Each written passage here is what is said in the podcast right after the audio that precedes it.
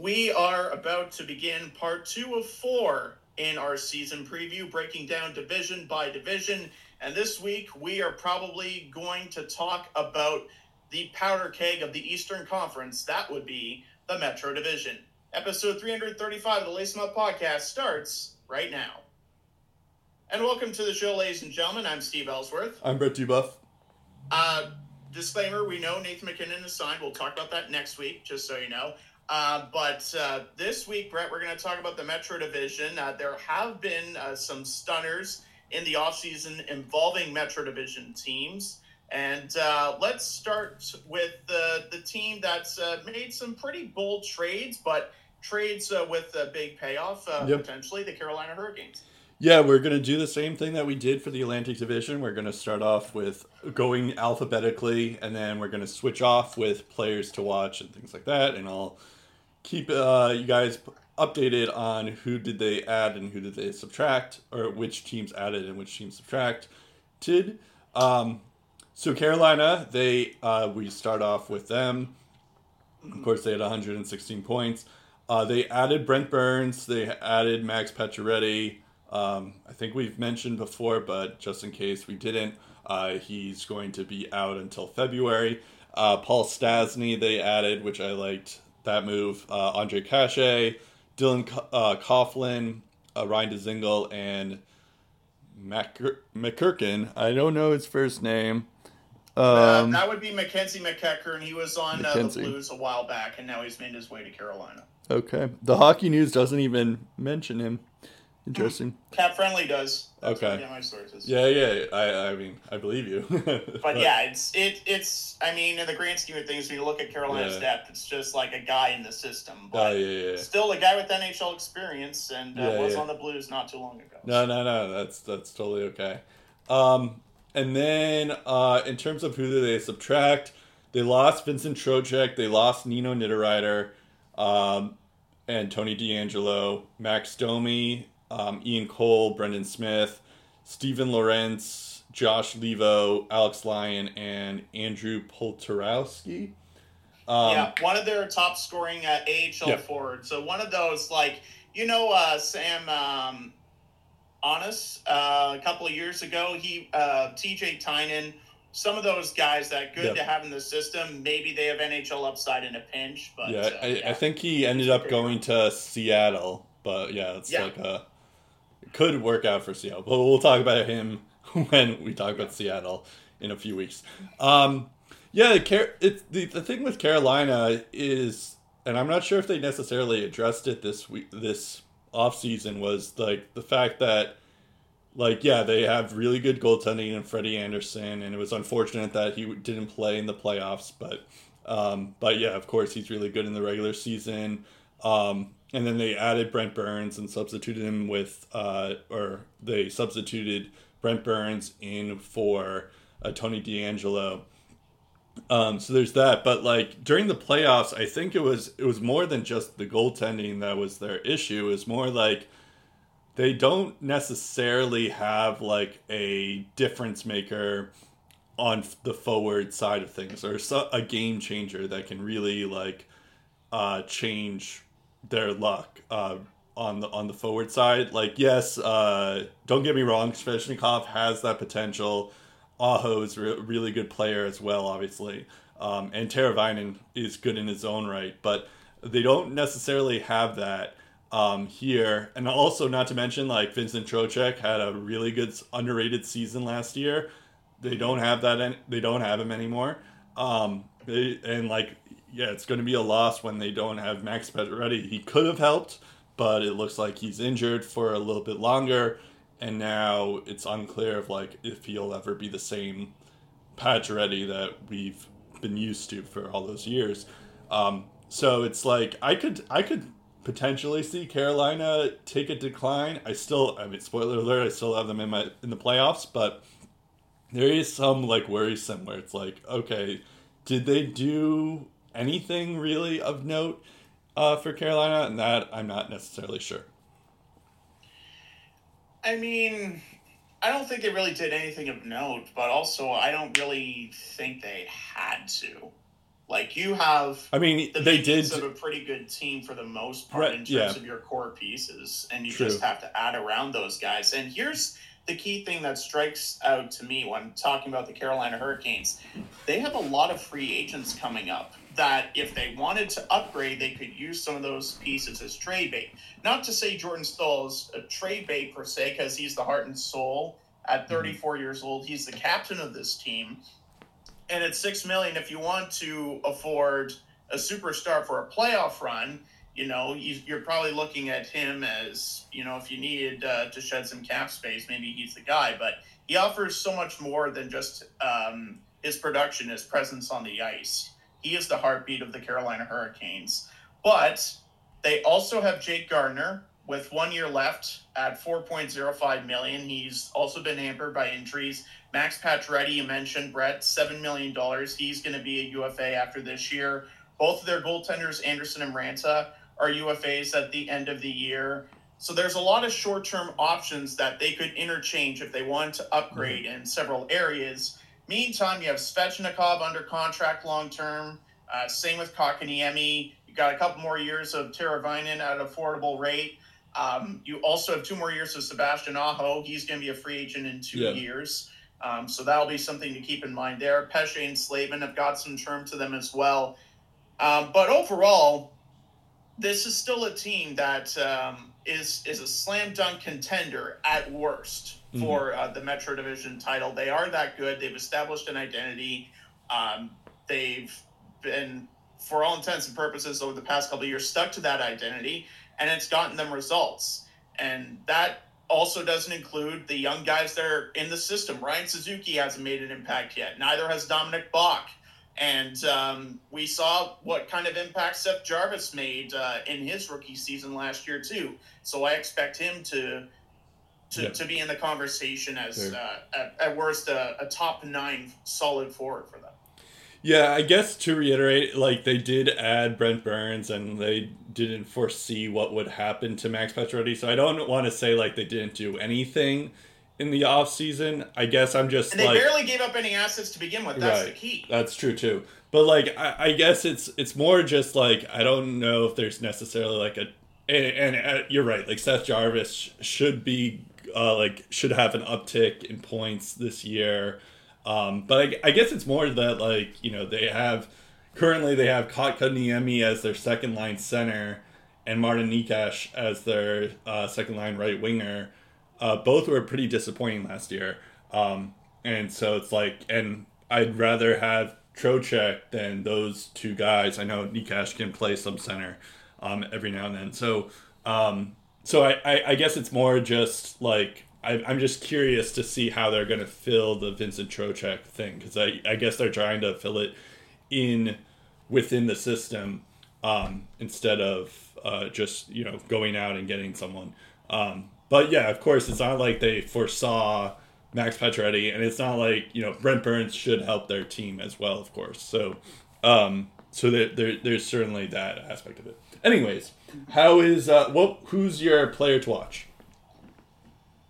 Um, honestly, that's a very, very, very tough call. Uh, just because they have so many underrated weapons that you could pick and choose from, and ultimately their compete level, their effort is what makes them so good. Um, but if I had to pick a single guy out of this pack, um, geez, this is a tough one. Um, I would probably, I would probably say I mean, you kind of lead it towards it with uh, Seth Jarvis, but yeah, no, I'll go with Seth Jarvis. That's true. Um, yeah, like I said, 40 points in 68 games, 17 goals, and then the playoffs, he had eight points in 14 games. Honestly, impressive, impressive numbers by a rookie. And in junior hockey, was one of the best forwards on his team, the heartbeat of that team as well. Um, I'm just interested to see how confident they are in his abilities and where he slots into the lineup. I think he's I think he's good enough to be a solid second line contributor. Yeah. Uh, this this soon in his career, I really believe that. Well, currently, according to Cap Friendly, they have him on the first line. um, which is oh well, even better. There you yeah, go. Yeah, So they, they do trust him a lot. Yeah, um, yeah. I I also like. I don't know if this would. If I had Carolina, I might have said Jack Drury because uh, he's kind of yep. interesting. Although I don't know, like he's probably going to be a bottom sixer, so I don't know if that really counts. Also, Paul Stastny is also good, but yeah, I don't know. I, I guess it's just like like for a contending team, there's a lot of question marks on this on this team. So I, I guess that's really more my point. Um, yeah, when when you take a look at Seth Jarvis, uh, just before we wrap up here on the sure. Carolina stuff, and the type of guys that uh, he was playing with uh, this past season, uh, in the first half, in the first quarter of last season, he spent a fair amount of time with the likes of Svechnikov and Aho, and also Vincent Trocheck. Um, he continued to spend time with uh, Trocheck, a little bit of Martin Necas on uh, the second quarter there. Uh, still a little bit with Aho. Uh, spend some time with Teravainen as well. Uh, that tandem of uh, Teravainen and Aho paired with Jarvis uh, in the third quarter of the season as well. You still saw a lot of Vincent Trocheck in there. So now that Trocheck is out of the picture, I would imagine um, he's going to continue to build on uh, his bond with Sebastian Aho. And uh, sure enough, on the top line, um, it, it, could be a situation where Seth Jarvis could stay on the top line for yeah. at, at, least the, a good chunk of this year. Yeah. Uh, this next team, we've talked a lot over this offseason. They were probably the busiest offseason team. Um, yeah, I think so. Or one of the more interesting uh, teams. I guess that's a fair way of saying it. Yeah. Uh, because of course they added Johnny Gaudreau, uh, they add Erik Gudbranson. Those are their only two ads of note on here, which is interesting. Um, I mean, of course, Johnny Gaudreau was like the prize possession this year, so they kind of, you know, they didn't have like it's it's quality over quantity in that sense. Um, and then in terms of who they lost, they lost Oliver Bjorkstrand, Dean Kukan, uh, Gerbe, Nathan Gerbe. It says here that he retired. Um, and then we have uh, Stenlund. I'm not sure who this for. This is this is a fun game that we're playing. It's like trying me trying to guess who the first name is, and um, I don't think I've ever even heard of Stenlund. So, but uh, yeah. Um, anyways, Oh, Steve, are you still there? Yeah. Uh, uh, Kevin Stenlund. Kevin um, Stenlund. Um, around okay. the time Emil Bemstrom, I think it was the 1920 season where okay. him and Bemstrom started uh, to to gain a bit of traction across the National Hockey League. It was a part of Columbus's youth movement, uh, but obviously a part of their movement no longer. Right. Right. Okay. Interesting. Anyways, um, yeah, Columbus was pretty busy, and I guess it, what, what's interesting about this is that like last year they uh, they draft, uh, you know, they they make a lot of uh, get a huge return for Seth Jones, um, and get those like three first round picks, um, and they end up you know drafting Sillinger, um, Ceulemans, and I Kent Johnson's another one. Um, yeah. And then uh, this year, you think like, okay, they're doing a similar thing because they ended up getting two picks in the first round uh, with Mateychuk and Jiricek, um, who are both going to be pretty good uh, players as well in their own right. And then all of a sudden, they land Johnny Gaudreau. Reportedly, uh, there was rumors that Jakob Chychrun uh, was going to go to Columbus during draft day, but some like I guess Chikrin didn't want to go which is funny now because they ended up getting Johnny Gaudreau. So I wonder if like Chychrun might be now interested in them, which would which would be um, very very interesting if Columbus did end up getting him. But uh, that, that's a uh, tale if that ever happens again. We'll we'll talk about it.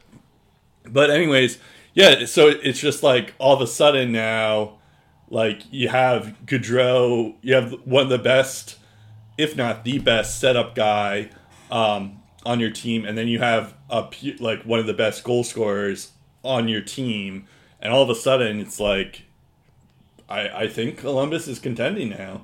Um, and yeah, sure they have some issues on their defensive side of things, and um, and like you know Elvis has to Elvis Merzlikins has to uh, pick it up from what he had before, but for the most part, like I could see this team like they're, going to be better than they were last year, uh, purely because of Johnny Gaudreau and what he, what he does to this offense. Um, but yeah, they, they definitely come in with some risk. Um, yeah, I um, yeah, what what what is your take on this Columbus team? My take on them is they scored 260 goals without Johnny Gaudreau last season. Yeah. The bad news is they also gave up 300 Yeah. for a negative 38 goal differential. Uh, offensively, they had a very underrated team: Patrick Laine, Jakub Voracek, Jack Roslovic, uh, Oliver Bjorkstrand, uh, no longer on the Jackets. In fact, uh, his former house is now Johnny Gaudreau's because Right. hockey is a funny thing.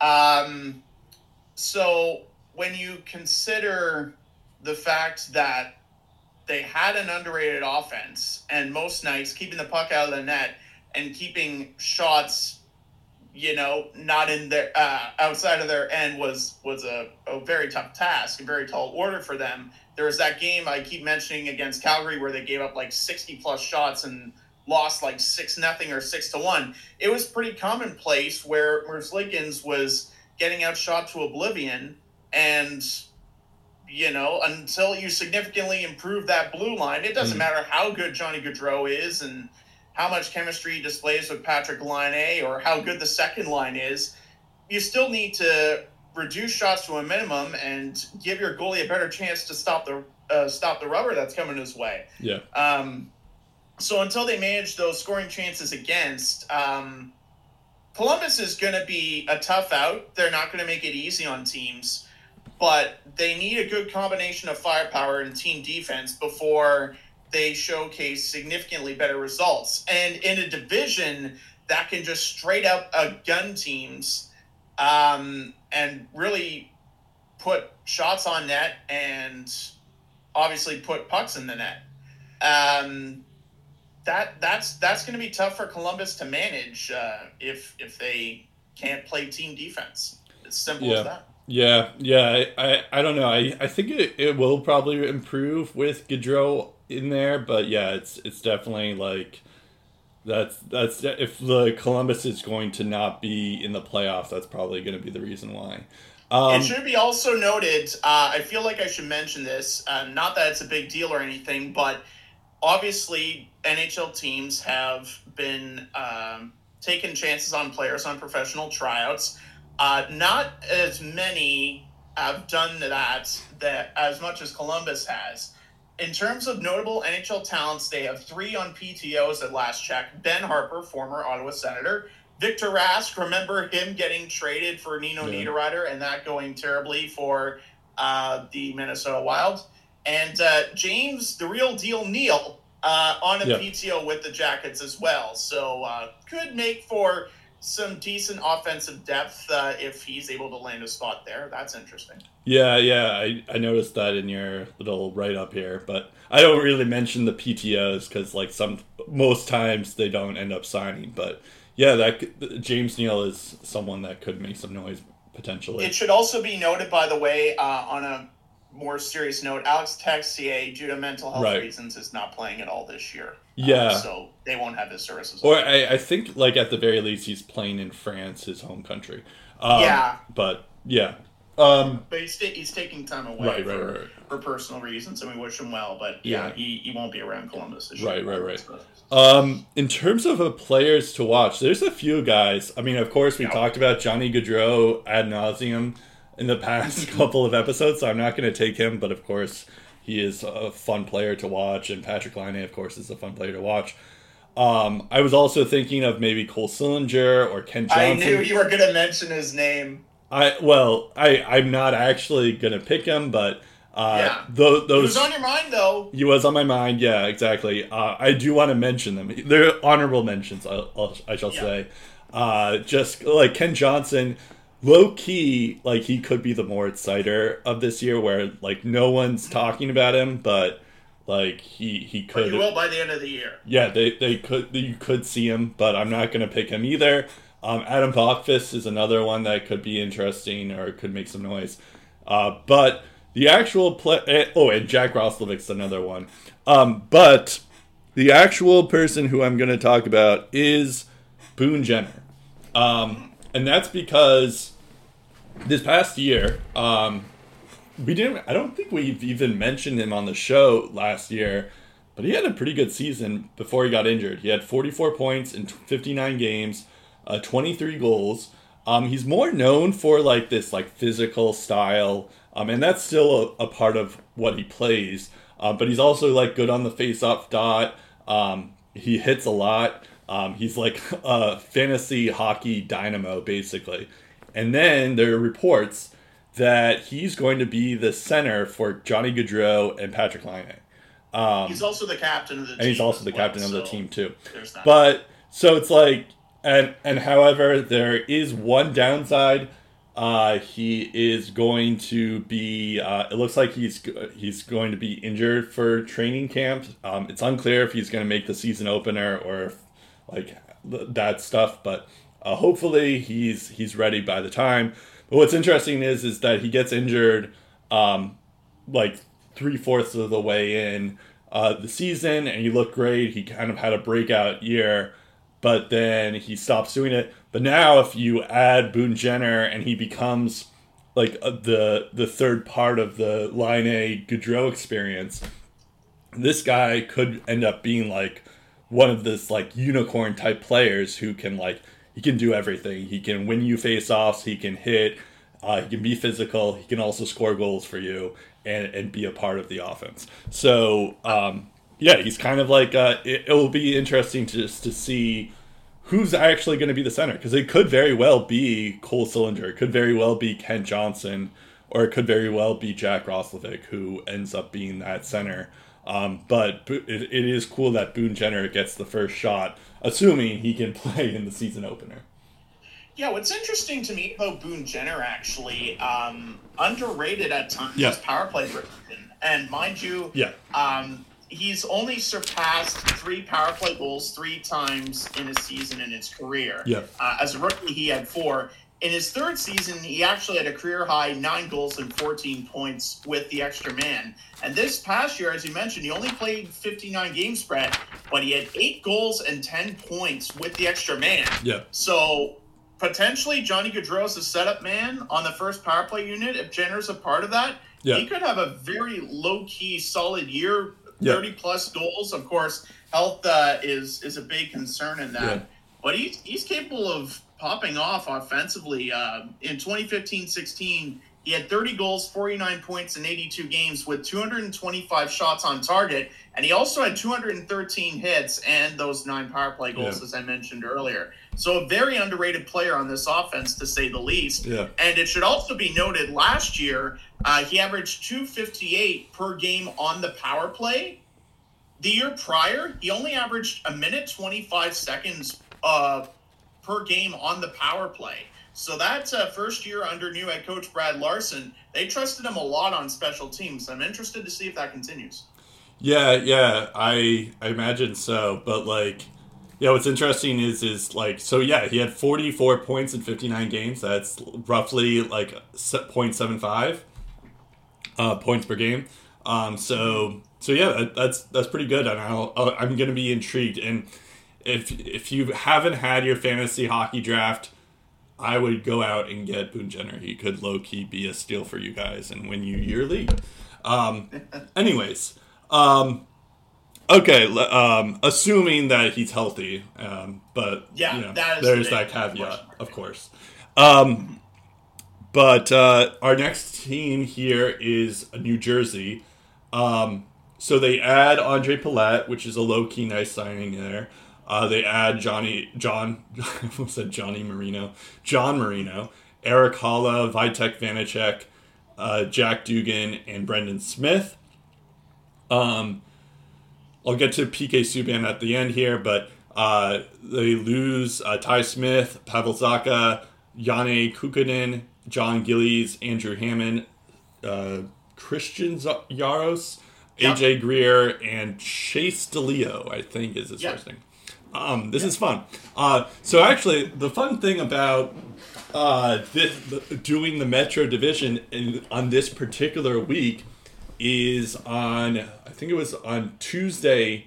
Um, three defensemen yeah. in this division, all retired. They're all going to make it to the Hall of Fame, um, and uh, so it's going to be. I mean, if you if you're listening to us, you probably know who these three defensemen are. But um, but uh, yeah, so we're gonna talk about the uh, the guys who retired um, uh, when when we talk about their last team that they played for.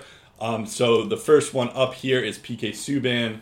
Um, yeah, I I like PK Subban is one of the more like he was one of the most energetic, um, fun players to watch, and that's impressive for like you know where I'll admit I'm a little bit biased as a Bruins fan, and he wasn't, you know, but like I I didn't love playing against him, but that's like a good sign of how good he was because you know he he was really phenomenal in Montreal those seven years. Uh, he also had that like fantastic quote about um, how he loved playing at TD Garden and hearing the Roars chant as they slowly uh, fade away, um, or like he likes silencing the crowd and things like that. Um, but yeah, PK Subban was also more known for like his personality, um, and it was just very different from the hockey, like the other hockey personalities that we've seen that are more dull and boring. Um, whereas PK Subban was like very energetic. He would give you some quotes here and there. Um, he'd also be just like yeah, um, he'd get in get in on some of the action during the NHL. So yeah, he was definitely like a one of a kind type player that I don't think we'll ever see again. Um, and then yeah, he played um, he played for Nashville eventually, um, and then uh, kind of like for like made them go to the Stanley Cup Finals.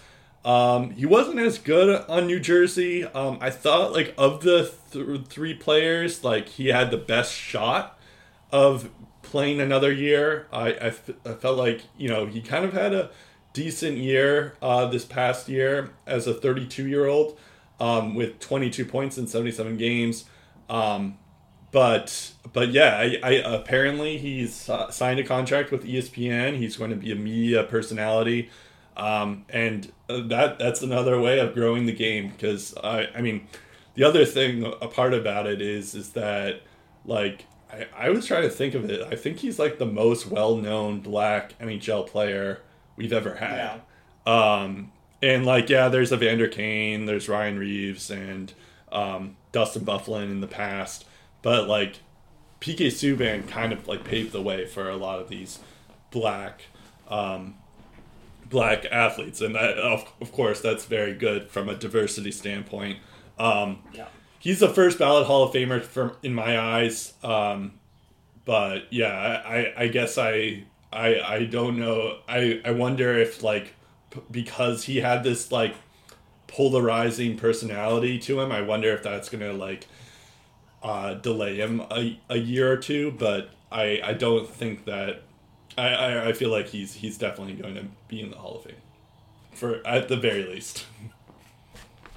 On terms of the Hall of Fame numbers, 460 points, yeah. or 467 points, 115 goals, in 834 games. I'm just not sure if uh, the longevity and also uh, his final three years, his numbers regressed. Yeah, very, but very but like he was he was very good for a decade. Like before. Yeah, no, for sure. Like so, he won a Norris Trophy. I'm not. Yeah. I'm not disputing the accomplishments but like even, at all. Even his time, popularity for even, sure. Even his time in Nashville, I I think like. Yep. Yeah. He had some good years there too. Yeah. Um, I, I do think you'll be waiting uh, around a little bit uh, for that, and it it's um, it's interesting because um, and I read this somewhere on Twitter, not hundred percent confirmed, but apparently he was looking at either a Montreal reunion yep. if New Jersey didn't work out, or Toronto, which would be I'm sure very interesting to see how some Bruins fans react to yeah. that. Uh, but those doors closed, and basically that was it. PK was done. He was calling yeah. it a career at that point. Um, but it's interesting because if you look at the New Jersey Devils and their team as a whole, they scored 248 goals, but similar to Columbus, struggled to keep the puck out of the net. In fact, they did a worse job than Columbus oh, yeah. did with 307 goals against, and they used, I think, seven goalies, and none of them were jaw dropping amazing over the course of the games that yeah. they played. Uh, Nico Daws showed flashes of brilliance. Mackenzie Blackwood had a very down year for his standards, and everywhere else there was just a lot of disappointment. Yeah, um, I will. Well, I will say that on the plus side for the Devils is that like Nico Hischier, Loki had a great great season. I think he had like 60 points in 70 games. So did Jesper Bratt. Yeah, Jesper, Jesper Bratt, Bratt was very good. Really exploded. Yeah, uh, Jack Hughes uh, kind of broke out too. Um, but like you know, and then Dawson Mercer kind of came out of nowhere. Um, mm-hmm. And uh, yeah, so like you know, they can build on this, even though yeah, what what's interesting about the Devils is that they, yeah, they like they didn't have good goaltending. But I, I expect that Blackwood will be better they end up getting Vanecek Vanecek um, from from Washington in that Washington trade. So that that could end up working out for them too, or like you know you have a goalie tandem in Blackwood or Vanecek or one of those two is going to end up being like a good goalie for them. So at least like they addressed it, um, and and we'll they can go from there. Um, yeah, so I, I don't know. And Ondrej Palat, you add Ondrej Palat, who um, who has some playoff experience. I think the Devils yep. could end up being a decent team. Um, that is that is the huge addition. Yeah. Um, but I should also mention a lot of their forwards are under uh, contract up until the end of this year. Jesper Bratt signed a one year yeah. uh, prove it deal. Uh, are, uh, eligible for arbitration as an RFA after this year ends. Five point four five million is his current cap hit. Tatar at 4.5 million is a free yep. agent. Andreas uh, Andreas Johnsson at 3.4 UFA. Miles Wood at 3.2 UFA. Erik Haula is a UFA, and his is under 2.5. They also have at the same time Sharangovich as an RFA and uh, Mackenzie Blackwood as well. Damon Severson mm. is a free agent, so is Ryan Graves. So they have a lot of options with their salary cap, and also Jonathan Bernier's contracts coming off the books uh, after this season as well. I assume they're probably not bringing him back, and his hockey future, health wise, uh, is in question as well. Um, but there, there are just a lot of question marks up and down the lineup. Uh, question marks what they do with their cap space once this year is done, and their defense. Obviously, they gain Marino um, but beyond that, um, they extend Jonas Siegenthaler to a five-year extension that kicks in after this year mm-hmm. at 3.4 million. That's a bit of an eyebrow raiser for me. Uh, they do have Simon Nemec, who, uh, if he makes the team, I think is a promising young defenseman there. Um, but the thing that really concerns me about the Devils is their coaching. Lindy Ruff has been here for about two years now, going on his third year and to be honest, New Jersey is at that point where they need to at least show signs that things are getting better and not being in a draft lottery position like they've been the past couple of years. Like, how many times have they won a draft mm-hmm. lottery? Um, within the past five years, they've gotten Jack Hughes, they had Nico Hischier in 2017. They get second overall this year. Uh, they got to start winning at least 30 35 games, maybe at some point get to 40 within the next couple of seasons, too. Um, and with this roster, I'm not really sure if that's going to happen. And it should be noted that in the offseason, Andrew Brunette was not bought, yeah, was not brought back by the Florida Panthers, but he was brought in by the Devils. Basically, to me, that says if we struggle under Lindy Ruff to start the year, we have a backup plan that we can easily slot in. Uh, so if I'm Lindy Ruff, I'm watching my back and uh, crossing my fingers as I go to sleep every night because one bad losing streak could be the end of them. Well, I, I was gonna. I, I'm thinking that the they're. I mean, yeah, Lindy Ruff is like an interesting coach for sure, um, but I I think their downfall is going to be their goaltending.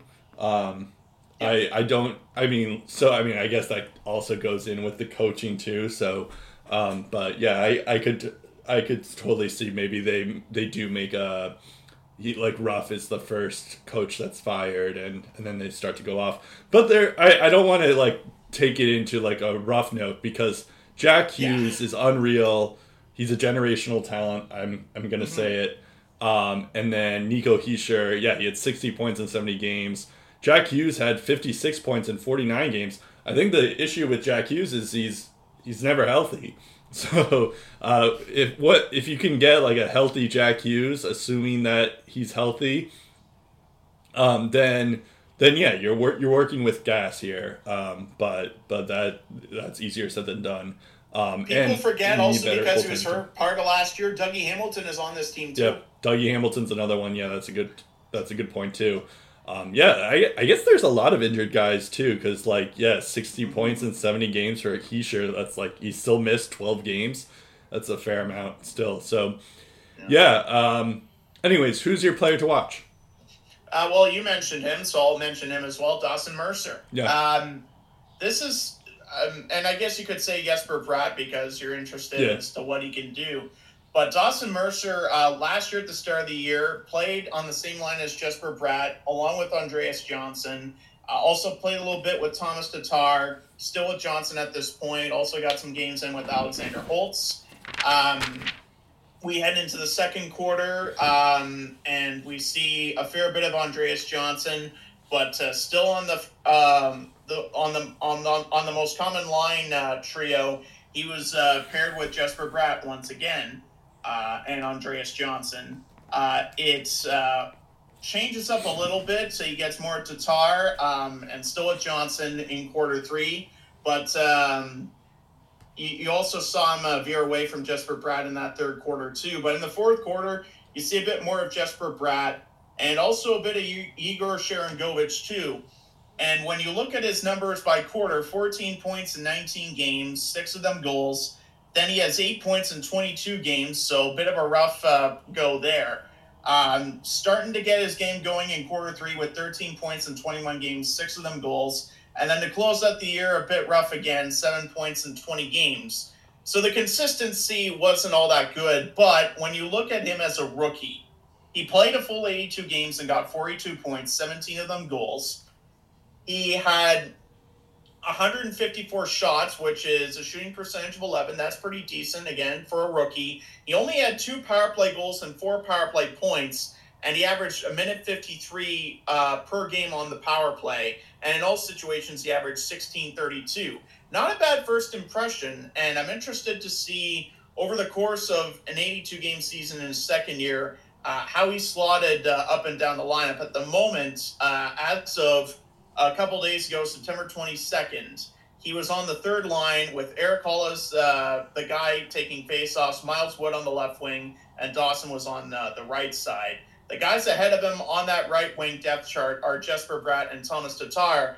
But being Thomas Tatar in a contract year, and I didn't really like his offensive output last year. I would like to see Dawson Mercer get some more time in the second line. And if Tatar struggles, um, he could be on a line with Jack Hughes and Ondrej Palat. I really do see that happening uh, as soon as November or December, even.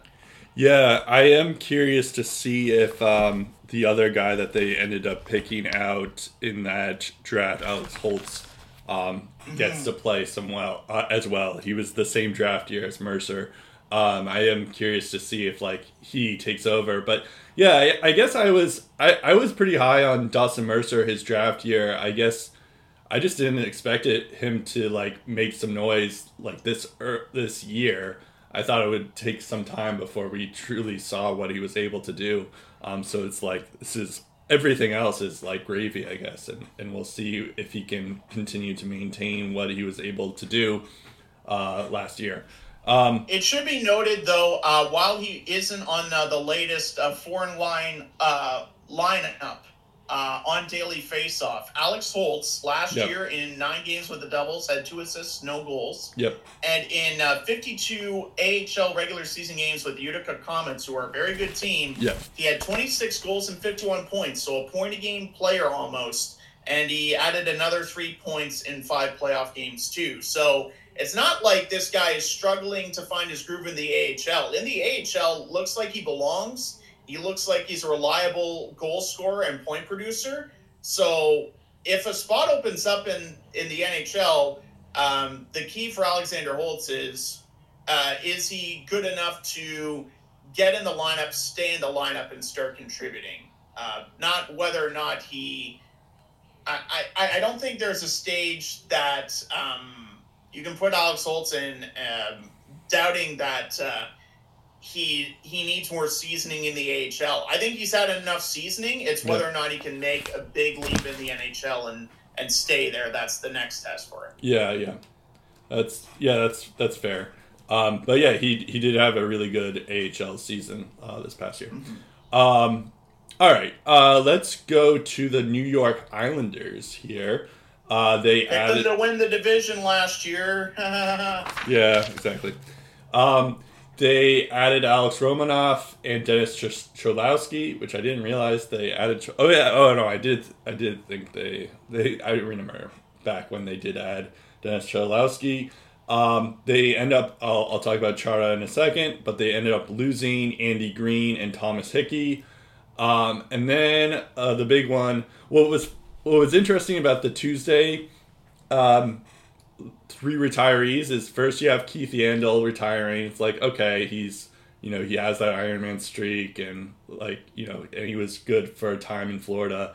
And then it's just like okay, that that makes sense. He was healthy scratch, and then you see that, and then like a minute later, PK Subban's uh, retires. It's just like oh okay, like that's that's uh that's pretty cool. And then uh, you have Zdeno Chara um, retiring here, um, like almost like right after PK Subban, which is interesting too, because like he was well known for being the the Bruins D man for 14 years, um, while PK Subban was the guy or the the D man for Montreal all those years as well. Um, so it, it was just like you know it's it's kind of interesting that they both retired on the same day. Um, of course, I think we we did manage to talk a lot about Chara. I mean, uh, throughout our entire show's history, uh, due to the fact that Chara did play for the Senators and he did play for the Bruins for a long time, and that's what he's most known for. Um, but uh, yeah, I, I, mean, I think both of us like certif- certified a first ballot Hall of Famer. You'll never see anyone uh, like him again. Uh, it's just incredible just thinking the fact that like he's six nine um, and he can sk- skate like no one's business.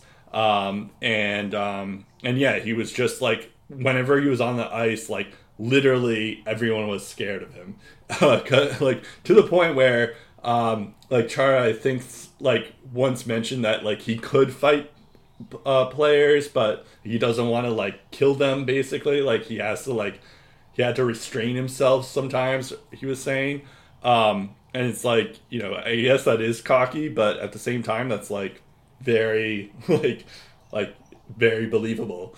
Um, and to the point that like everyone was uh, afraid of Chara, so he kind of changed the position in that sense. Um, yeah, towards the end of his career, he kind of dwindled down a bit, but for the most part, he was still like a decent shutdown guy. Um, and and of course, he provided that that leadership. I'll also always remember him as the guy who pretty much o- almost single handedly brought the Bruins back to relevancy. Um, when he he was the, he's by far the best free agent signing um, in the post lockout era, um, which is you know uh, incredible considering that was the first year um, after the lockout was when he signed. Um, so, so yeah, well, I, it was after it was after the first year because uh, he was oh, still right. in Ottawa yeah. in 0506. But that's right. It was a tough time for the Bruins because the middle yeah. of that season they traded Joe Thornton for yeah. reasons. I, uh, and they I, were I a playoff team when he got there too. Yeah, yeah, that's that's a good point. I guess I blocked that memory out of my my mind. But yes, you're you're right. Uh, they they did end up getting Chara like the second year. Good. Thanks for the correction. I know that must be tough for you as a Sens fan, but um, yeah, we still had Alfie, but yeah, yeah, yeah. Well, Keep, keeping Redden over Chara though right. didn't. That, that, that's the that's the the common thing, right? Um, but yeah, I, I, I mean, I think we've we've talked about Chara a ton already. Um, but yeah, he's a first ballot Hall of Famer. We'll never see a player like him again. Um, in terms of the Islanders, um, yeah, he uh, the what was interesting about them is they get off to a rough start. There was some COVID stuff. Their arena wasn't ready in time by the season, so they had like a month straight where they were playing all road games, which was which is kind of crazy, um, of course. And then um, yeah, so they uh, they um, and then yeah they just could never like gain back the the stuff that they lost. Um, of course, they didn't end up you know making the Eastern Conference Finals two years in a row. Um, and then Barry Trotz leaves towards the end of the season. Reportedly, there is some like speculation that he, um, like Barzal and Trotz weren't weren't on the same page a lot of the times this season. Um, so maybe that has something to do with it. I don't know, but um, but yeah, it'll be interesting to see what this Islanders team will do without Trotz. Um, because it's like I, I, I don't know a ton about Lane Lambert, who's their new coach. Um, but but yeah, it'll, it'll, be interesting just to see what what happens there. Yeah, I mean, the the most interesting thing for me is uh, their goaltending because last year we saw Ilya Sorokin, I think, cement himself as the number one goalie, and I'm just curious to see heading into this year, presumably as the number one goalie, what Sorokin is able to do with this team and with a clean slate in front of them, he could have a Vezina worthy season. It, it, it sounds it sounds weird for me to say that, but yeah. also not no, really. Um, he's shown he's shown in the, the short amount of time that he's been here. When he's on his game, he's one of the best in the league. Yeah, I think it's interesting too because there was like a time a couple years ago where there was Shesterkin, Samsonov, Samsonov, and uh, um, Sorokin, who are all all goalies in the KHL, and then um, and then they all ended up going into the you know um, their teams in the Metro Division. They all happen to have S's to start their last name. There's a lot of things in common with them, but like during that time, I think everyone kind of felt that like Sorokin was the best of those three goalies, and so far Shesterkin has been better. But yeah, I, and but like Sorokin also had a pretty good season this past year, so I wonder if there is that like motivation factor for Sorokin to be like, okay, wait, wait a second, Sorokin's supposed to be the second best guy. Like I thought, like so, like he does kind of have some weird chip on his shoulder, so like it's like okay, maybe Sorokin's going to be end up being better than Shurkin, which is going to be hard to, hard to do, but maybe he'll be somewhat close. Yeah, and to be yeah. fair, like Igor Shesterkin played out of his mind oh, last yeah, year. you look at Sorokin's numbers last year, he faced 1,643 shots, yep. had a 2.4 GAA, a 925 save percentage, seven shutouts, and a respectable 26, 18, and 8 record. Yeah. I mean, that's that's pretty darn good. Yeah. Um, as for yeah, uh, yeah, Sorokin's was pretty good. Yeah, he had a 925 save percentage. Um, even still, like, and and the Islanders weren't even really a good team last year, so it's like just impressive that he was able to to pull that off. Um, in terms of players to watch, uh, yeah, Sorokin is someone who was on my mind. Dobson as well, but um, I I think I'm actually gonna go with Oliver Wahlstrom. Um, I know that he's like projected right now that he's projected as a third line right winger um, on the team right now, um, and and that's that might end up being what he's he's going to end up being. But at the same time, he was projected as this like goal scorer who can also like this power forward type player. Um, but what's interesting is is that he had uh, 12 minutes of ice time. Um, and uh, the last two years, pretty much. And um, and I, I feel like Barry Trotz just didn't like him at all. Um, and like even still, like he had like considering the fact that he didn't have a ton of ice time, he still ended up having like 24 points in 73 games last year. Um, and if I do my math, or if I just quickly do a calculator, okay, that's 0.32 that's like a third uh, points per game, uh, which isn't like great or anything, but you know I, I feel like that could be better. But like, I, I when I look at this team, it's like yes, you have Matthew Barzal, but no one else really excites you. Um, however, I feel like Oliver Wahlstrom has that potential to be that exciting player for the Islanders on the forward stance. Like, yes, Barzal is a great player, um, but I, I am curious, like, what if they end up putting Wahlstrom with Barzal? Because right now they have Palmieri and Parise with Barzal. That doesn't make any sense to me. Um, so maybe they, or like at least like have Barzal with Anders Lee. Um, but uh, yeah, so I I am curious to see um, if like Oliver Wahlstrom has a comes to have a better liking uh, to Lane Lambert than he did with uh, Barry Trotz. And it's also and it also I should mention that he's 22 years old, so he's like he's still pretty young. Maybe that's why Trotz didn't play him as much, is because he was pretty young. But like he's still very young, so there's still that potential that he could end up, you know, having a breakout this year. Yeah, I mean, you look at the guys that have him on the depth yeah. chart: Kyle Palmieri and Anthony Beauvillier. Kyle Palmieri didn't necessarily. Um, performed to his expectations and to the dollars that he's being paid. I still think Beauvillier is uh, a legit top six forward, and uh, is good one. That yeah. could have a big season as well. But I, I mean, if it, it's kind of like Alexis Lafreniere with the Rangers, where right. it's like, what happens if he just the top six minutes? Maybe, yeah, maybe he just maybe just takes off. You never yeah. know. Yeah, yeah. I, I I am curious to see how they they treat him this year. Now that Trotz just isn't, or he's not in Trotz's doghouse anymore. I guess he could be in Lambert's doghouse, so so there's that. But uh, but yeah, we'll see. Yeah, if you're in, you're in the doghouse of two different coaches, then it's probably yeah, then it's probably you that's the problem, or right. just the team structure just does doesn't fit your game. It's yeah, yeah. not always a happy marriage, as right. we found out in Ottawa with Matt Murray. So yeah, yeah, exactly. All right, uh, so now we'll go to the Rangers here. Um, they add Vincent Trocheck, uh, Ryan Carpenter, Jaro Halak, Louis Domingue, and Bobby Trivigno, who I forgot they added Trivigno. Um, they end up they lose quite a bit actually.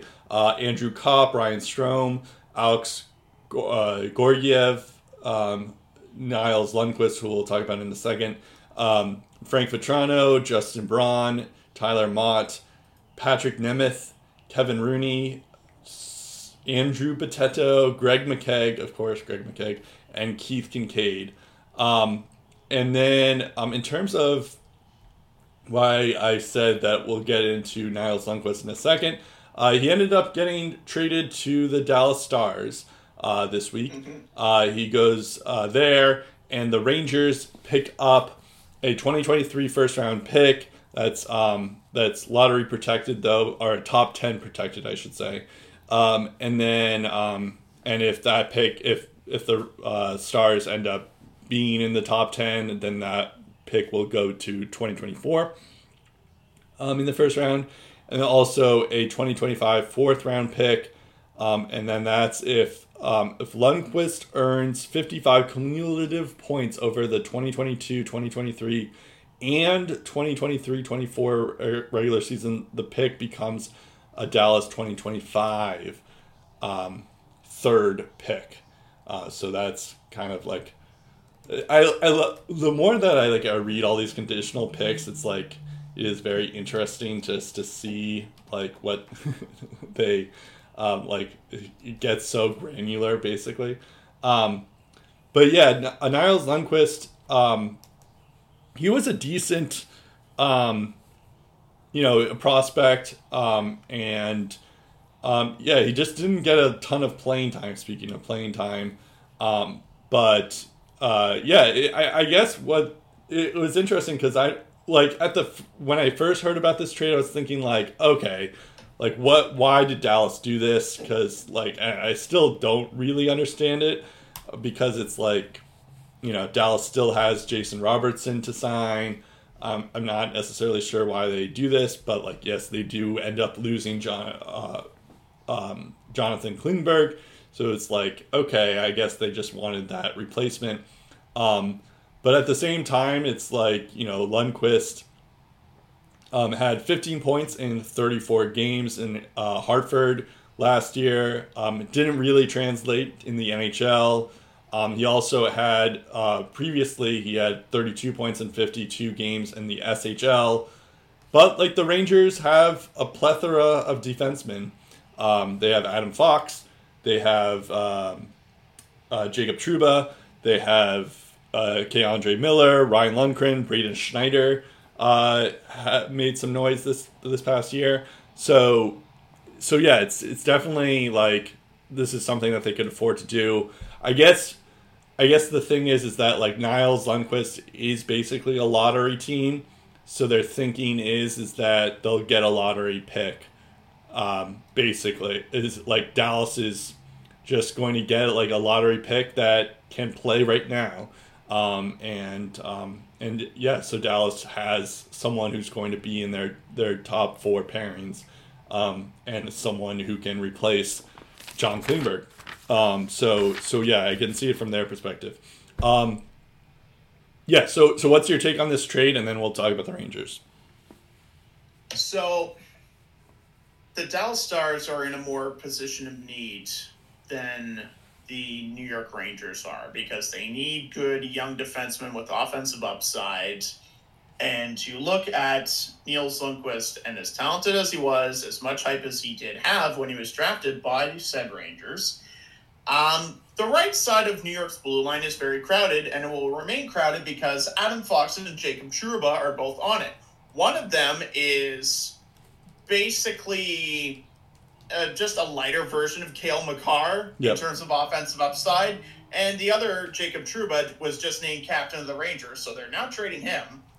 Uh, and then you also have Braden Schneider in the mix as a defensive prospect on the right side. Um, and you also have uh, some other young defensemen that uh, could have uh, some NHL potential as well. Uh, who, who knows what uh, you could get out of Matthew Robertson as well? He's also uh, in the system. There's also Zachary Jones too. Yep. even though he's a left shot, but it's not like the New York Rangers were in any rush to bring up Nils Lundkvist in the system because their defense is already loaded, as Brent alluded to. Um, and the other the other thing that's um, important to keep in mind is that Nils Lundkvist was going to stay at home in Sweden. He told the team, the Rangers, he wasn't going to report to training camp, and he wanted out. And Dallas knew this right from the beginning, and they still gave up that mother load yeah.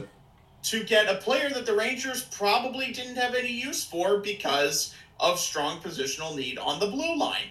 And now the New York Rangers have an asset that they can use, which is a first round pick. Imagine the luxury of trading a first round pick for a trade deadline piece that you might actually need. Like, I don't know, Patrick Kane, perhaps. Yes. Perhaps, you know, you just dangle that first round pick. It doesn't have to be the Dallas one, it can be whichever is lower, your original right. first that year or whatever Dallas gives you. Yeah. Uh, and I would imagine they'll probably take, um, you know, uh, they'll probably give up their own first if they are pretty confident uh, that Dallas, uh, like you said, there's a there's a chance they could fall down the standings either yep. this year or next. Um, and and and that's that's good enough trade bait for the Rangers, and they might use that third, that conditional fourth or a third uh, whatever that turns into as trade bait as yeah. well. It's not necess- It's not necessarily a situation where the Rangers have to keep those pieces. They can just trade those away. Even guys like Filip Chytil, who yeah. says they're going to keep him with all of the star power that they currently have, and right. Chytil's not even a big offensive cog in that machine as well. Yeah. They have a very interesting blend of veteran talent that can absolutely light you up and promising young forwards that could do exactly the same in a couple of years when they get their chance to shine. So if you're the New York Rangers, um, I'm not going to say it's a fleecing because there's a chance Nils Lundkvist could still be good, but I don't think he would be in the situation that he's going to get in Dallas um, if he was still at the Rangers. Yeah. So you get basically two assets that you could use to boost your playoff run or keep around and continue that young youth movement that you have going on uh, that young, promising youth movement. Um, so the Rangers essentially just got stronger and gave up a player that vocally said a few days before the trade he wasn't ready to play a game for them uh, today, tomorrow, or ever. Uh, so, Yeah, I, I, I, like the trade for Chris Drury because he, yep. he turned a position where he probably wasn't going to get much to begin with, and now he's got two pieces that uh, he could use uh, to to keep the team in contention for years to come. Yeah, it, I yeah I don't think Lundkvist is a like he's like right now Lundkvist is not worth a first round pick. Um, like he was there, but I, I think I'm just thinking of it as like Lundkvist is a really good prospect too. So it's not gonna like it wouldn't yeah. shock me if Lundkvist is worth that much eventually. But um, but yeah, at the moment, no. But like even still, it's like so so from Dallas's point of view, you're you're trading a guy uh, like a prospect that you can use right now versus like who knows what what that pick's going to end up being if it like like if like Rangers, the Rangers do have good drafting usually, um, so so it's probably going to be pretty good. But there is a chance that like you know that that pick that they have will be someone that's not even ready till like three years from now. And so it's like, okay, so you're taking someone who who could be pl- who's going to play right now versus someone who's going to play in five years.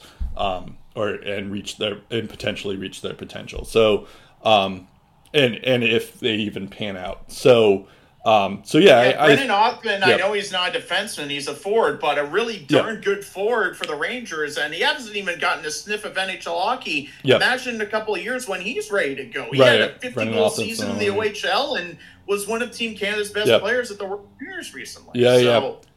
And all he's, he's, just another example. Like they're, they're yep. at a point where they bring back Vitaly Kravtsov, and it looked like he was on his way yep. out too. It looks like they yeah. just don't have enough room to fit everyone in the lineup. Yeah, well, Kravtsov is. It looks like he's going to play. Uh, I like that you're bringing it back here because um, currently, according to Cap Friendly, they have Kravtsov as the second line right right winger. Uh, which is interesting because I guess they're keeping the kid line intact, the famous kid line in the playoffs. Uh, that's Lafreniere, Chytil, and Kakko, who are like on the third line.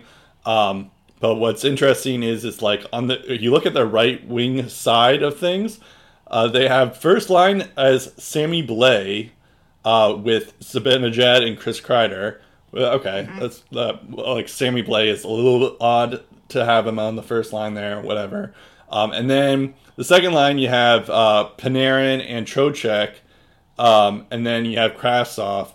So it's like it is a little weird. Like I feel like that's just like like that's like motivation for either Kakko or Lafreniere to be like, hey, wait a second, like there, there is some openings here. Um, it's just like you know one of those two should probably end up filling those roles. Um, although I guess Lafreniere is more of a left winger, but I guess he could end up being a right on the right side, so that's something that that's worth it. Um, but yeah, it, the Rangers as a whole, we uh, you know they they made it to this uh, the conference finals, um, and for the most part, like this this past year, um, Igor Shesterkin had like an incredible regular season um, where he had a 935 save percentage and a 2.07 a GAA. He won the Vezina. He even got some Hart votes. Uh, that's how good he was. Um, and, you know, of course, you have Panarin, who's unreal. Uh, Chris Kreider, who had 52 goals uh, this past year. Um, Zibanejad is always good, 81 points in 81 games. Um, and then you have the potential of Lafreniere, who was the first overall pick in 2020, and Kaapo Kakko, um, who is the second overall pick in 2019. Um, and yeah, they haven't lived up to their potential just yet. But they also had pretty good chemistry in the uh, in the playoffs, and I'm I'm wondering if that's going to continue. Um, and and yeah, I, I, guess that's like a good sign that we can for more to come. I like I think that's that's going to be the interesting part about this team is like how does Lafreniere, Kakko, and Chytil do um, after their playoff success. Um, but anyways, uh, it's not play. That's that. That would be my players to watch. But for you, Steve, this is your team that you have as a player to watch. Who is your player to watch? Well, let's talk about him some more. Let's talk about Alexis Lafreniere, okay. the first overall pick in 2020, who Same still doesn't have a power play goal in his career somehow, and only two power play points, uh, both of them uh, coming uh, last season. Um, Alexis Lafreniere, here, here are a couple of things. We talked about how Oliver Wahlstrom's uh, stat lines have been underwhelming, but that's largely because his time on ice has been pretty low, around 12 yep. to 13 minutes a game. As a rookie, Alexis Lafreniere averaged 13.53 in all situations per game, only a minute 16 per game on the power play. And it showed he didn't get a single power play point. Uh, over the course of 56 games, he had 12 goals and 21 points. So that's a 31 point pace over 82 games. Uh, only took 67 shots. So when you consider he scored on 12 of them, that's a shooting percentage of 17.9%. Hmm, maybe that shooting percentage continues to go up if you give him more opportunities. Right. Uh, so in the second year, they gave him a couple of more opportunities, but still underwhelming. Averaged 14 minutes on the nose in all situations. Only a minute of 11 of power play time per game, so it went down by five seconds somehow compared to his rookie year. He also got 108 hits, so I commend Alexis Lafreniere for doing things uh, when he didn't have the puck. He was uh, he was hitting guys. He blocked 26 shots, which is pretty interesting when you consider he's a first overall pick. They usually don't see guys like uh, Lafreniere hitting and blocking shots at that rate. Um, and again, no power play goals, but he did have those two power play assists. Uh, 31 points in 79 games. Uh, so close to a full 82 game season there. He took 109 shots. So uh, considering he scored on 19 of those 109 shots, that's a 17.4 shooting percentage. So again, back to back seasons in his NHL career, he gets at least 17% in terms of shooting percentage. That's pretty good considering his power play time has been so low, his ice time in all situations has been so low. Um, I mean, you look at the right wingers. I, I get why Lafreniere, first of all, is on the third line because his preferred size the left wing, and you have Chris Kreider who just got 50 plus goals, and Artemi freaking Panarin on the second line. Yeah. What a luxury to have a guy like Panarin on the second yeah. line. But unlike those guys that are primarily left wingers, Alex, Alexis Lafreniere has some experience playing the right side. And you look at, as you mentioned, Brett Kaapo Kakko and Alexis Lafreniere, and you look at the likes of Sammy Blais and Vitaly Kravtsov ahead of you on the depth chart. I mean, if both of them played well, I mean, who's to say either Lafreniere or Kakko play on the first or the second line? With the likes of Kreider, Zibanejad, Panarin, Trocheck, uh, you're looking at a 60 to 70 point season, maybe close to 30 goals for Lafreniere if he's on one of those two lines. And the reason why I say he's the player to watch is because the Rangers have a lot of money invested into their core players. Panarin, Zibanejad, Kreider, Trocheck, they're all making a ton of money. Adam Fox is making $9.5 million. Jacob Trouba is making 8 million. You're paying Shesterkin 5.66 million to be the stalwart the net and you have about a million dollars in cap space and a lot of forwards uh, that are either restricted free agents or unrestricted free agents. Reaves, Blais, Hunt, and Carpenter are uh, unrestricted free agent forwards. And one of the three forwards that's a restricted free agent is Alexis Lafreniere.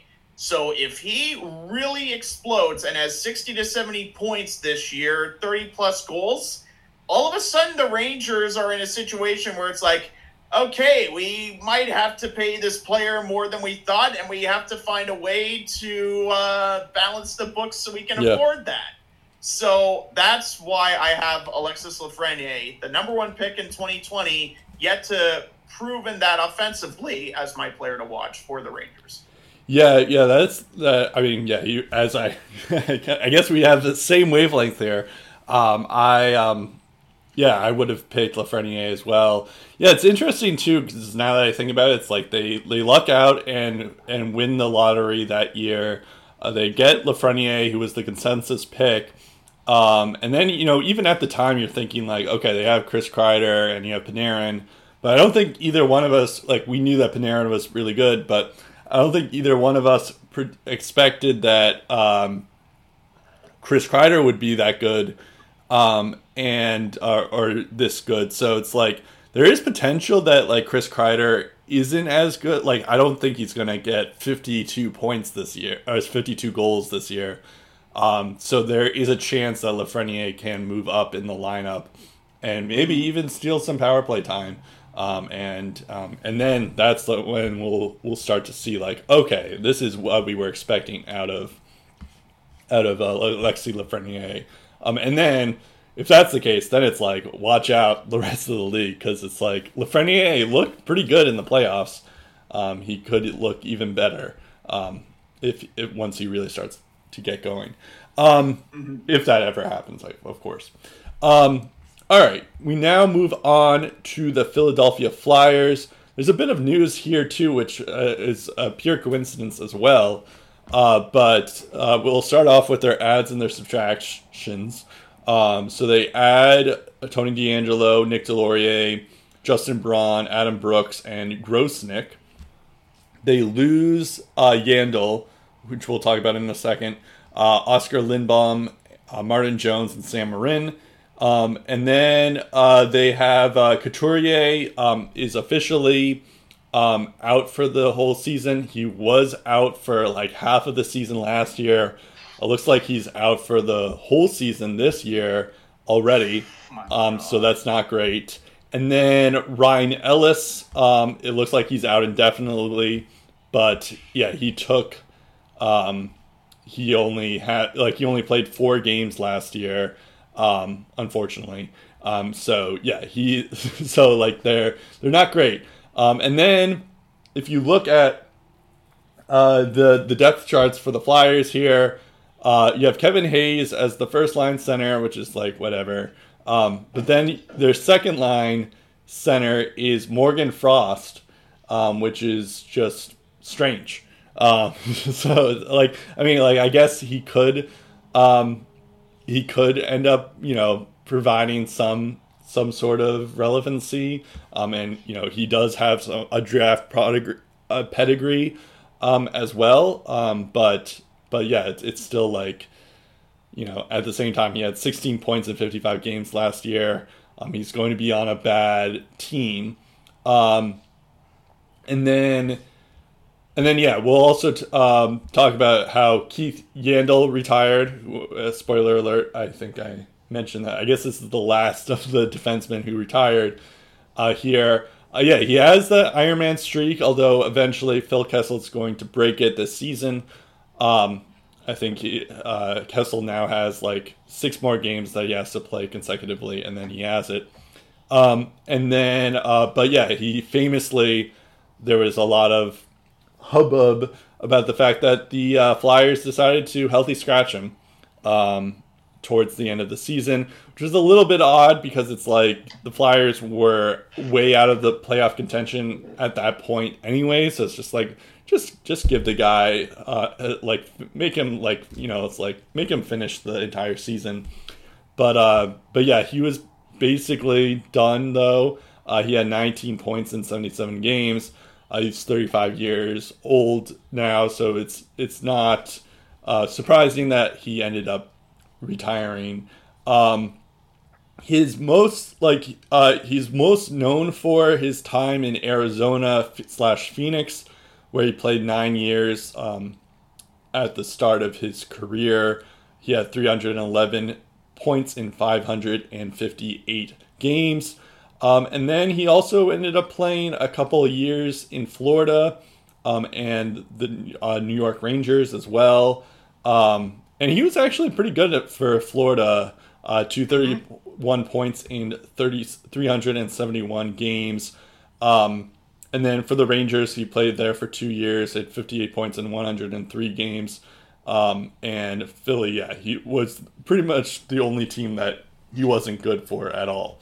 Um, but uh, that is a little unfair to say because he was 35 at the time. And he only played there for one year and yeah. also 13 minutes of ice time. Yeah. But like, I, I, I, think he was most well known for being like the power play specialist. Uh, he didn't really play a ton of defense, um, but like he could he could score. Um, I think I, I guess we always do this whenever we talk about retired players, but um, I, I think he will eventually make the Hall of Fame because of his offensive numbers, and like that's like a, a precedented thing. But it's going to take a couple years before we actually yeah. see him in. Um, I think that's just like just who he is. He just never played defense, and that's okay if you can score. And and then the scoring no longer happened for him, so now he's just like, okay, I guess I'm I'm done for the league basically. But yeah, he was a very good player. Um, but yeah, I, I think eventually he'll be in the Hall of Fame. Although I guess it wouldn't shock me if he ends up not making the Hall of Fame. But yeah, he was he was a pretty good player though at the same time. I feel like uh, what might hurt him is his days in Arizona, which is not a hockey market. And while he did represent that yeah. market well, but he was still um, pretty good. I, at, I, I, do sometimes wonder if he was on a more I don't know mainstream team, a better hockey market, if he would get more I, love and appreciation. For I would. I will see. The thing is, is that I'm looking at his hockey reference page right now, and he he did get some Norris votes, um, particularly in the 2010-2011 season. He even got some Hart votes um, uh, that year, uh, where he had 59 points in 82 games for Phoenix. Um, I guess was that the Mike Smith year uh, where like no, that was 2011-12, the year okay. after that. But he was, you know, he had he was 13th in the Norris that year, and then he was 12th in the Norris the the following year. Um, so he does he does have some pedigree uh, for Arizona, but I, I, I think I know what you mean because it's just like it's not like a well known prevalent place. But I don't know. And th- then he played for Florida, which isn't really prevalent either. but he did play a couple of years in New York, so um, and Philly. So so yeah, maybe he he has those to tie it back to. But yeah, anyways. Mm-hmm. Well, I don't. Did I interrupt you or? no, no, no, no. Uh, um, uh, if if you want me to elaborate on the Couturier and Ellis uh, oh, injuries, yeah. um, sure. Uh, it, it uh, you might have gotten it mixed or uh, mixed up there, but both are significant. So I'll start with Couturier. Uh, according to Daily Faceoff, he's out six to eight weeks with a back injury. Uh, Frank Seravalli of Daily Faceoff says, uh, further to other reports, he is told the Flyers are hoping Couturier's back will heal within that threshold of six to eight weeks. If it doesn't, surgery would be required, which obviously means significant time spent on injured reserve. Um, and this is I... a guy that was just recovering from back surgery, so. I thought I saw that he was out for the rest of the season, but but maybe and, okay, um, maybe you're wrong. I don't know. Yeah, so this so uh, this is where I tell you might have gotten them mixed up because the Flyers uh, say Ryan defense uh, the, Ryan uh, defenseman. Flyers say that veteran defenseman Ryan Ellis's injury may end his career. Uh. Um, uh, so what happened was uh, Flyers GM Chuck Fletcher told reporters okay. um, once training camp began that he suffered a torn psoas muscle. I probably butchered that in 2021. Uh, the torn muscle in question runs from the lower spine through the hip, and it has caused significant hip and core issues for Ryan Ellis. Uh, so Fletcher says Ellis, for the time being, is out indefinitely unlikely to play say. this year, and also acknowledged that he may never play again. Okay, I guess apologies. I I get I did say that Ellis was out indefinitely. Um, and I knew it was pretty serious, but I, I thought I saw yeah. that this I thought that I saw that Couturier was also out for the rest of the season. But okay, but at the same time, it's like Couturier has a back issue, and so it's, it's it might be a um, it might be a problem. But okay, all right, at least he's yeah. like at least there is some timetable that he might end up being better. Anyways, yeah. So uh, so to add to the Flyers' chaotic uh, misery from last year, they. Yeah. Went from a team that I thought could finish second in the Metro. yep. Yeah, because uh, funny. Uh, to dead last, even lower than the Devils, nearly 300 goals against, 298, only yep. scored 211. Uh, so no wonder Claude Giroux decided to leave. Um, and uh, it's gone to the point where they've issued professional tryouts to Artem Anisimov, remember him, and Antoine Roussel.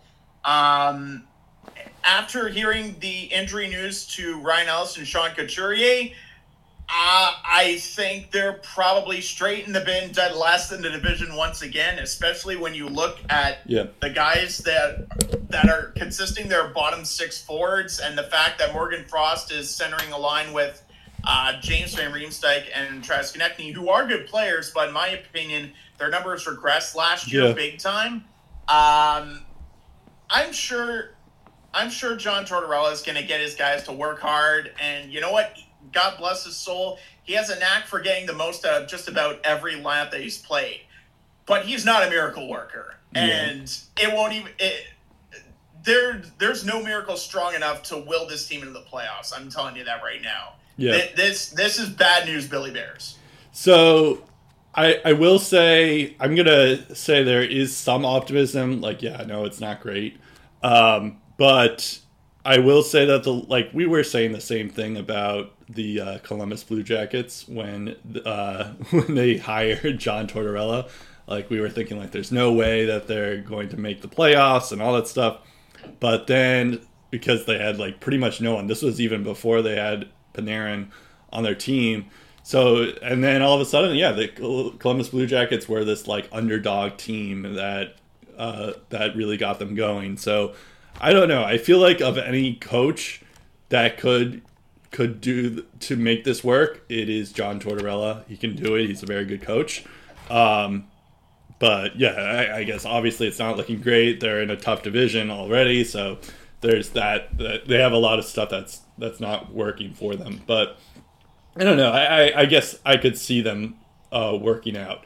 Um, as The the other thing I will say, if I'm a Flyers fan, um, I cross my fingers and I hope Chuck Fletcher is gone by Christmas. Yeah. Um, if they are going to be retooling, they cannot have him as the GM, and I think a rough start uh, should have ownership thinking a GM change because you've already changed the coach. If the team is still bad by then, it's obviously not the coach's fault or the players. Well, yeah, I mean the yeah, that, I guess that is pretty obvious. So we've talked about that as well. But like, just And, even and also, I yeah. mean, there's Connor Bedard in the draft, so if there is a year to do bad for. Philly, hey, That's no fair. better year than this year, I suppose.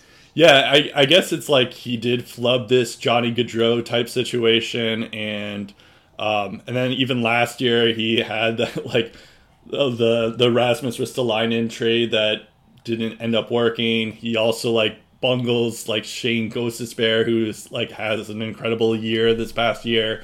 Meanwhile, they're like healthy scratching Keith Yandle.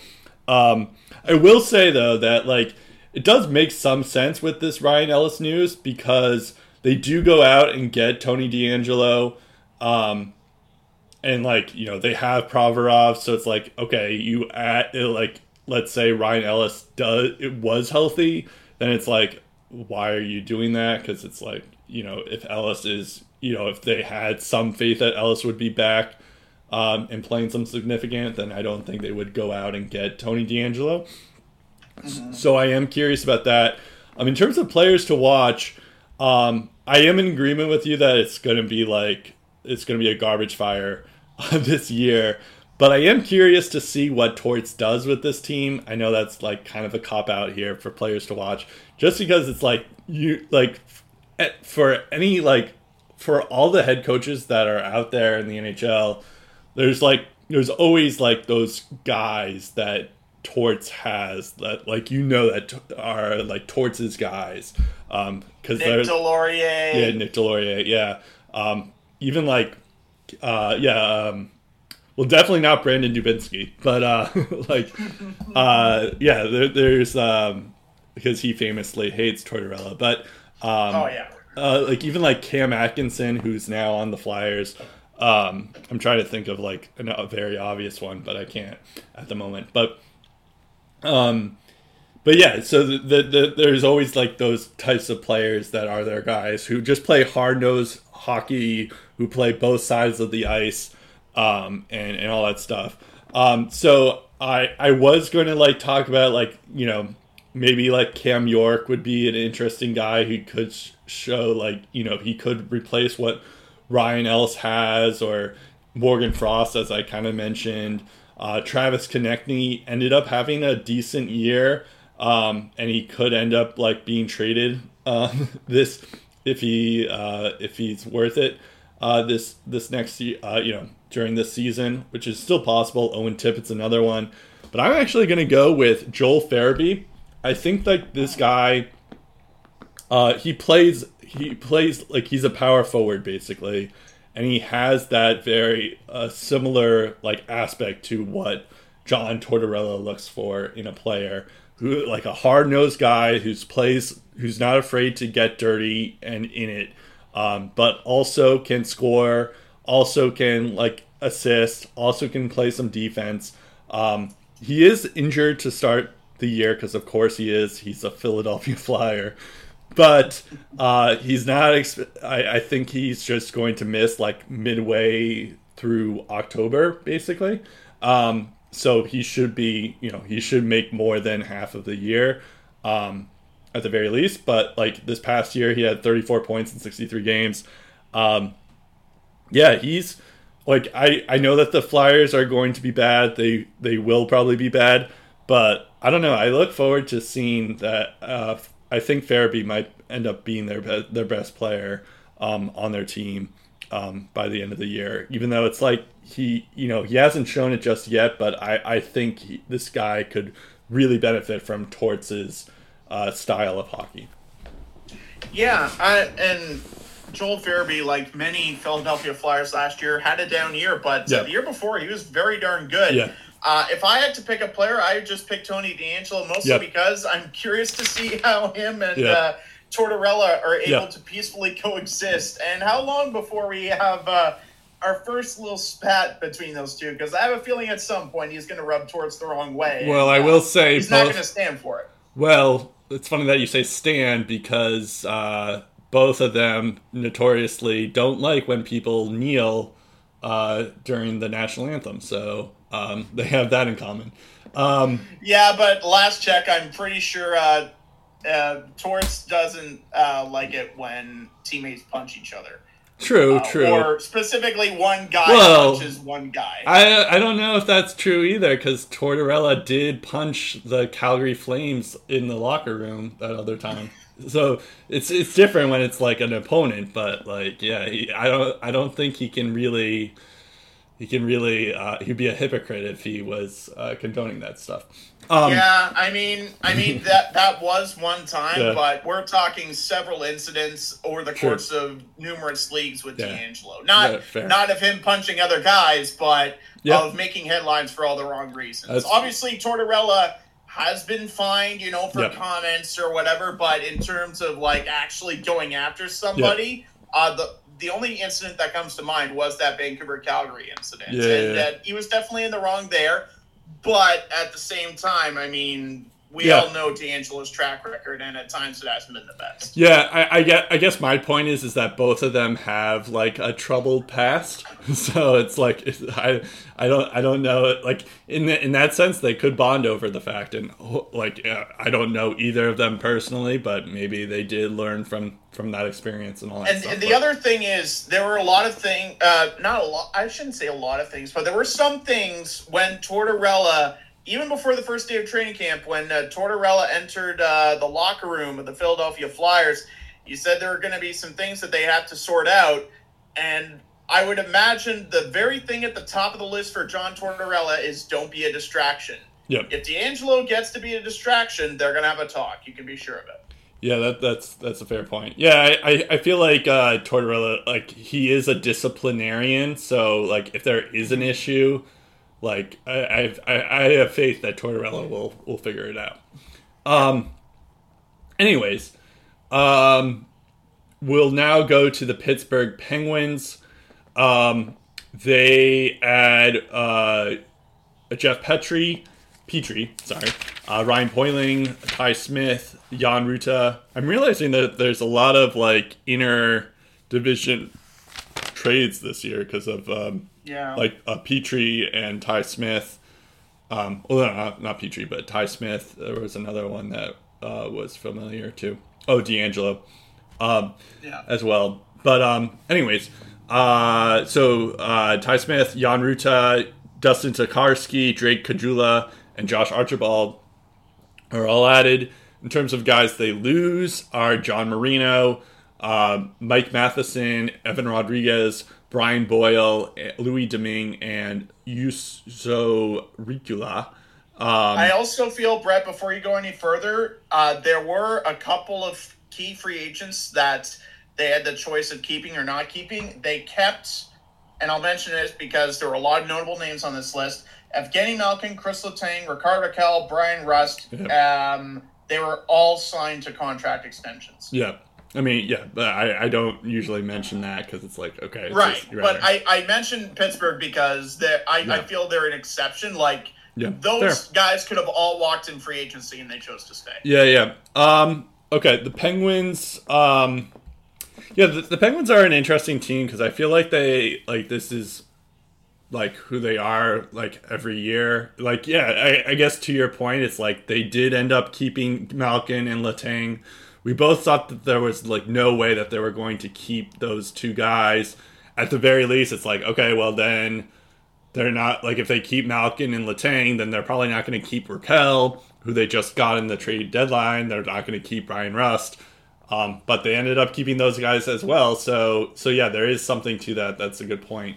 Um, which is interesting. Yeah, I guess it's like it's interesting from for the Penguins because it's like I feel like this is like they're a lot like the Bruins and the Capitals who are about to talk about. It. It's like they've they've been so good for so long that um, they kind of are at a standstill right now because they're not going to like like they don't want to trade their their main guys like Crosby and Ovechkin and Bergeron, uh, but they like you know they're they're kind of like old blood at this point and uh, they don't have like youthful players in there um, at the same time of course you do have jake guentzel who's still pretty young but yeah.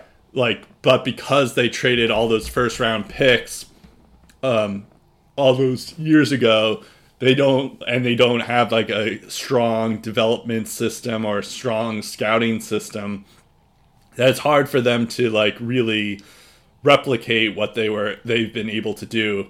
Um, but luckily, like they do have the luxury that they have a generational talent in Sidney Crosby and Malkin, who's one of the most underrated superstars um, in in like maybe ever in NHL history because uh, he's very good too, of course. Um, but uh, yeah, but I don't know. I, I guess like I it wouldn't shock me if the Penguins make the playoffs because they usually do. Um, but it also wouldn't shock me that they don't, and this is the year we see them not make the playoffs. Um, but uh, yeah, what what what's your take on the Penguins? Uh, my take on the Pittsburgh Penguins is they're going to continue to defy uh, the hands of time, yep. and uh, Father Time will catch up to them at some point. Uh, it has in the past couple of years, but I mean, I, I look at all the additions that they've made to bolster their blue line and uh, the year that Tristan Jarry had and the potential that their top six still has offensively. Yeah. Um, there, there are other teams in the Metro Division that I would probably uh, put lower than Pittsburgh at this point. Um, are they probably good enough to win the Metro? That's iffy. But. Mm-hmm I still think they're in the playoff conversation for now. Um, the day will come where they're not, but for now, um, I expect the Pittsburgh Penguins uh, to continue their winning ways. They also bring in Mike Sullivan for another three years. He got a nice, well deserved contract extension. And that's part of the reason why you shouldn't doubt the Penguins, is because a lot of times when you had reason to doubt them, Mike Sullivan got them out of it. Yep. He coached his way through injuries, through tough times, through losing streaks and he was able to get the most out of his group. And that's something that, um, as a head coach, makes you valuable. Uh, it's why John Tortorella has a job once again, making the most of what you have, regardless of the circumstance. And Mike Sullivan is uh, another classic example of coaches that just get the most out of their players. Yeah, yeah. I feel like this. I'm talking to a different Steve because I was ready. Because for the last couple of years, I feel like you've been down on the Penguins. Oh yeah, and now you're oh, like, yeah. I've been waiting the chime. I've been saying, yeah, yeah this the year Pittsburgh's going to miss the playoffs. Yeah, I, I guess you're you're try- you, you're doing like reverse psychology on me, or this is something that you actually believe in. I don't know.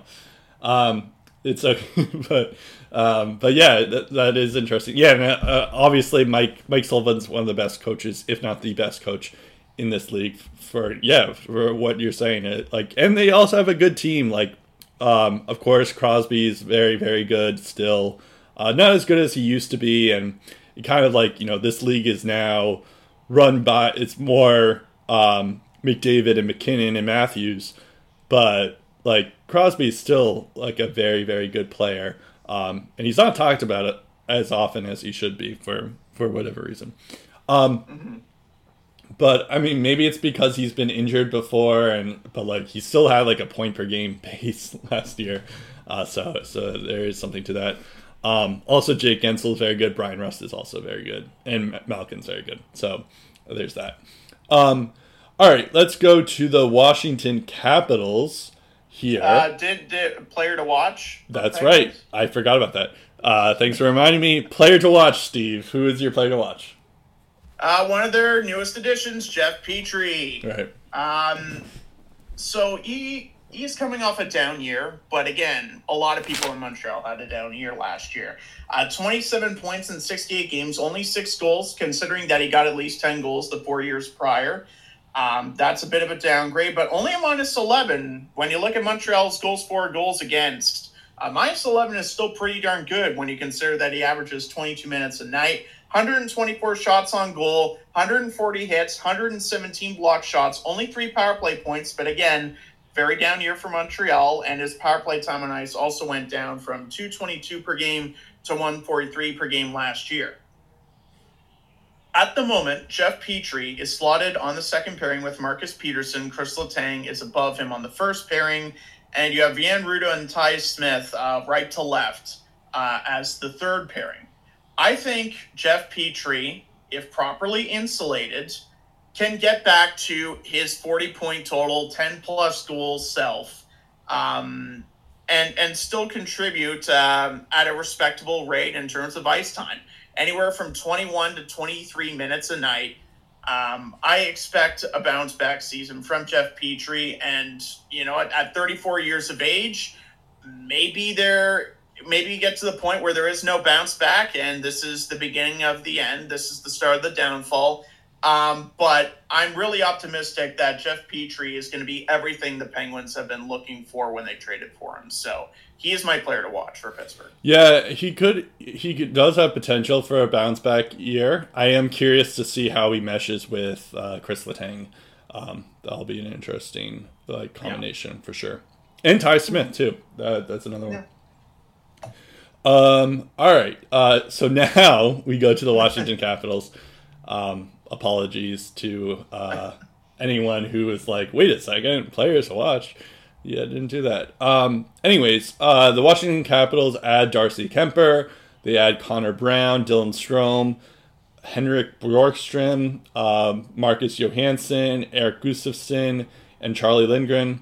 Um, then they lose uh, Vitek Vanecek. Uh, that's another one who's inner division. Um, Sir, uh, I almost said Sergey, Ilya Samsonov, Justin Schultz, uh, Michal Kempny, Johan Larsson, Dennis Cholowski, another one that's in the division, and Pheonix Copley. Um, and then um, I think we've mentioned before, but just in case it needs to be said, Tom Wilson and Nicholas Backstrom are slated to miss some significant time. Yeah, it's it is very similar to the Bruins as well. It's a very old, aging core. They're going to miss a couple of their key guys to start the year, um, especially for for the Capitals with uh, Backstrom, because uh, it looks like he's going to be out for most of the season. Um, and then um, and then yeah, you have Tom Wilson who's who's going to miss like a, a couple months, but a significant amount of time for sure. Um, I'm not actually sure what his timetable is. Do you do you know off the top of your head? Steve, what's the timetable for Wilson? Oh, uh, six Tom months. Wilson, I have heard maybe closer to Christmas okay. is when he could be back, or early January. Okay, that's that's, that's one projection that I've so that's like heard from the, uh, the NHL radio network. I believe is where I heard that. Got it. That's basically like half the year. Um, yeah, Still sooner than Nicholas Backstrom. Nicholas Backstrom, there's more concern with uh, his Yeah. injury recovery. We may, uh, yeah, we may never see him play again, which is gonna be. I think I, I would hope he comes on- back, but yeah, I mean, you never know the human body. I think I saw a tweet that there was, but yeah, you might be right that there is potential that he he doesn't, but he does come back. But we'll see. Um, yeah, in terms of the Capitals, I guess they're they're going to be an interesting team. I mean, they're they're always in it with with Alex Ovechkin. Of course, he's still very good. He's chasing that Gretzky record, um, of course, uh, and he had 15 goals last year in 77 games. Um, but it will be interesting to see like um, how he plays without Backstrom because for years that was his centerman. Um, and now, like you know, Kuznetsov is also pretty good, of course. But um, but yeah, it, it'll be interesting to see how they their chemistry versus Backstrom's chemistry. I'm not sure if it'll be the same, but who knows? It could it could have a similar effect. Um, yeah. Before I get to my players to watch, what what's your your take on the Capitals? Well, you're looking at a team that's uh, similar to Pittsburgh, is trying to fight off father time, uh, and at some point they're going to be a non-playoff team, uh, similar to Pittsburgh. Uh, Peter Laviolette entering the final year of his contract, uh, so I'm interested uh, to see what he can do with this group and whether or not they decide to bring him back. Um, in my opinion, it doesn't determine on regular season success; it determines what they do in the playoffs because I'm sorry, Caps fans, to keep mentioning it to you, and not that you care because you've won a Stanley Cup now, but since that series where you beat Vegas to do it, uh, you haven't won a series since. Right. Uh, you've been first round exits every single time you made the playoffs. At least you made the playoffs to begin with, but yeah, not won a playoff series since the 2018 Stanley Cup Finals against those Vegas Golden Knights. Um, you mentioned Connor Brown coming into the picture at the moment on uh, Daily Faceoff. He's uh, the top line right winger Hmm. on a line with Evgeny Kuznetsov and Alex Ovechkin, which I know Connor Brown had some good numbers in junior. Uh, he's been on some teams where he hasn't been able to flex his offensive muscles to this extent yet. So I'm really hoping for a good season for Connor Brown, and I'm interested to see how long that lasts. Uh, and for the Washington Capitals, they're putting a lot of faith. I mean, a lot of faith in Darcy Kuemper and net because if he doesn't work, the backup is Charlie Lindgren. Uh, and uh, honestly, to me, Darcy Kuemper is the difference between the Caps making or missing the playoffs.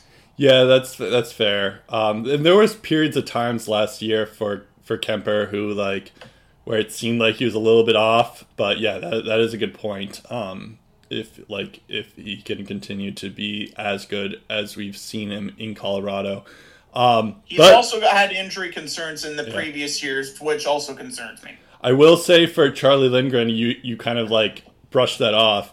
Uh, Lindgren, I mean, I know it was only five games, so a small sample size, but he did have a 958 save percentage and a 1.22 GAA, and he won those five games. I mean, that that's that's decent. It's not like he he's he's the worst backup you can have. Um, And I'm, and I'm not knocking Charlie Lindgren in the sense of what he did last year. Last Yeah. year he was good. I will give him credit. He, he he he he was good, but he was also playing in front of a really solid, fully loaded St. Louis Blues defense that really didn't give up too much, and that made his job a bit easier. And also before that, he was a guy that didn't really stay around in the NHL from season to season a whole lot. And now all of a sudden, if Kuemper goes down, you're confident going to Charlie Lindgren, uh, who at this point has been a fringe NHL backup. That is a very bold gamble if I'm the Caps to be But- taken right now. at the same time, that sounds like a Jack like a Jack Campbell's journey to the NHL. Like you're basically be describing Jack Campbell. Jack Campbell, and Yeah. you know what? I'm rooting for it if he's the next Yeah. Jack Campbell. That'd be an awesome story. I- I guess- sure. I'd love to see him. Yeah, no, I, I see But what I'm you're just not sure if he can. That's the that's the thing. Fair. I, I guess it's it's just different with goalies because it's like I feel like they develop a lot later than a lot of other Yeah. goalies. Um, like and uh, so it's it's really hard to tell. Like, yeah, maybe maybe Charlie Lindgren does break out um, if if he's good enough. But yeah, he is 28 years old. But that's also not really fair either because like a lot of these goalies are in their 30s. Um, so so yeah, and it's hard to find a consistent goalie. So that's and I that's guess if if you're in a situation where Kuemper does miss a certain period of time, yeah. and it's long enough where you're not really confident going into um, a, a, a foreseeable part of your season with a reliable number one goalie out of the question, um, then maybe maybe you bring back Semyon Varlamov. But uh, the yeah. other thing I should mention is you're going to have a lot of money on LTIR with Backstrom and Tom Wilson. Fair. You need to be cap compliant at some point. So if you bring in Varlamov, well, then that puts you in cap trouble yeah. moving forward. So they kind of back themselves into a corner in terms of how well how much they can improve their roster. And you've seen them go with cheaper depth options, which is good. But if those depth options don't work and the injuries catch up to you and the goaltending isn't getting the job done, that's that's where the Caps uh, could be putting themselves in a very sticky situation. Fair, fair. Yeah, no, good point. Um, as for players to watch, um, I was thinking of saying someone like Connor McMichael or uh, Hendrik Lapierre, Lapierre, Lapierre. Um, Hendrik Lapierre. Yeah, I couldn't pronounce that. I think I got it. Uh, Connor Brown, Conor Sheary's another one. Um, mm. But um, I think I'm going to go with Dylan Strome. Um, I knew here, it. Yeah, I guess I'm I'm predictable here, or you know, Steve knows me well. Uh, well, but, just because we talked a lot about his struggles in Chicago last yeah. year, and but he didn't. But the thing is, is like he didn't really struggle last year. Uh, he had 48 well, points. in the first half, he really did, but in the second True. half, you're right, he got better. He True. Got better. I mean, so the thing is, is that uh, so yeah, he had 48 points in 69 games. Uh, he's 24 years old. Um, and then, uh, I mean, the thing is, is that he was playing like that. That's pretty good, decently, especially since he's playing on a he was playing on a terrible Chicago team.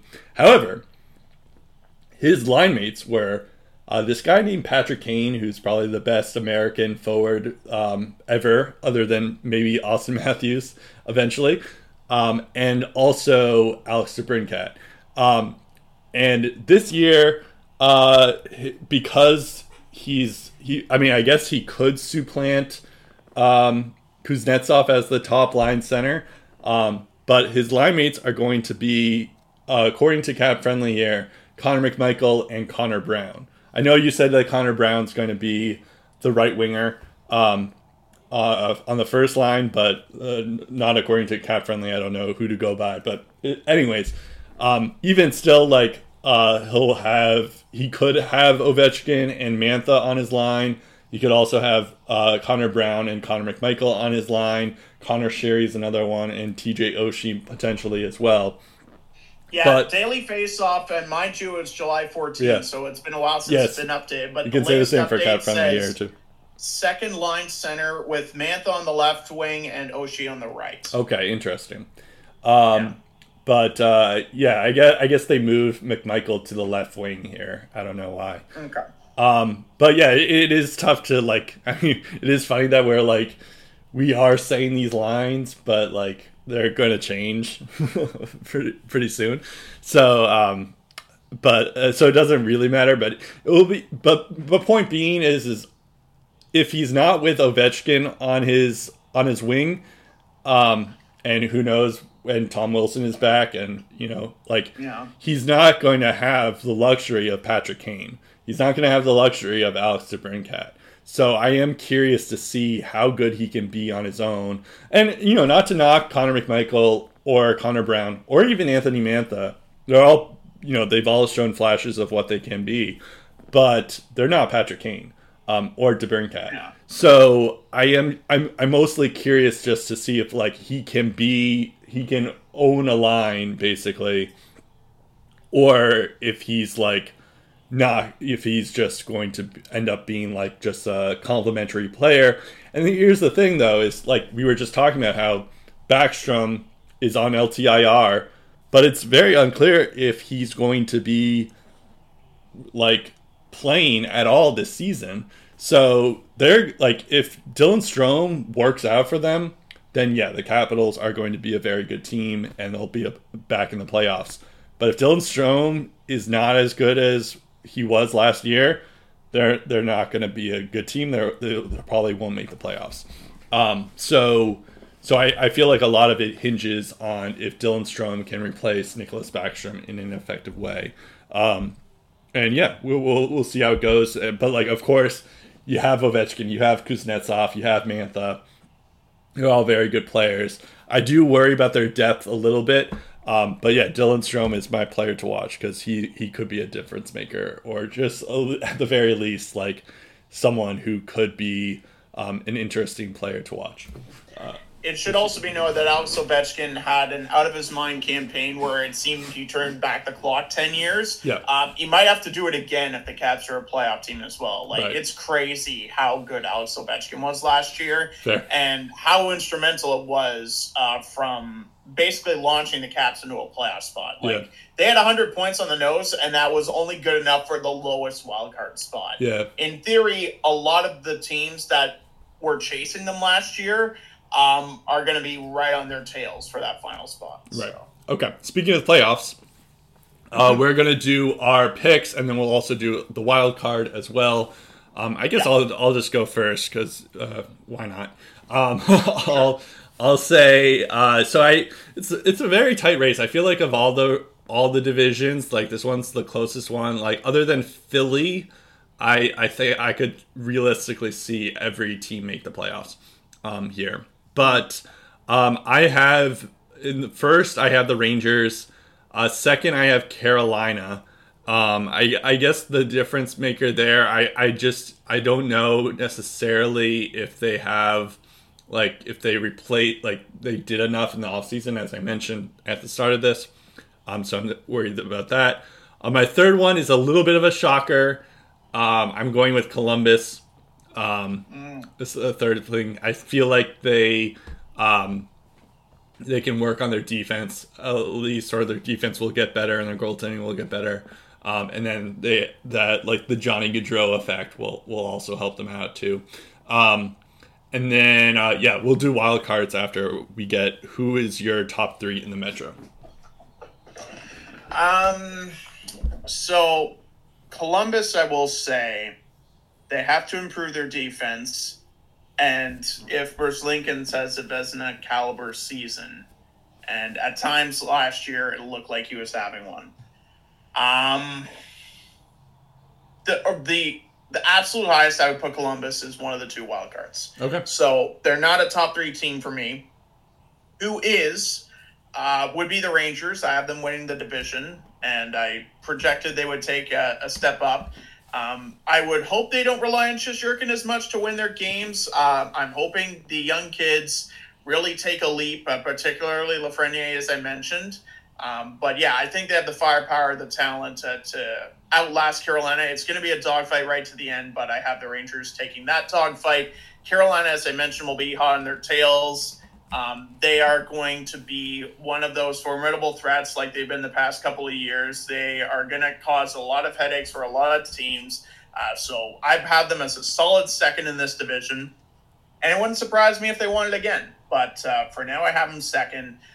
Third, I said Father Time isn't catching up to Pittsburgh, and I'm proving it by putting them third. Um, mm-hmm. If the main guys contributed uh, to last year's success continue to do the same, and they get the most other depth guys, they're easily a, a third place team. But um, yeah, I they're not getting over Carolina or the Rangers. Uh, okay. That much I will say.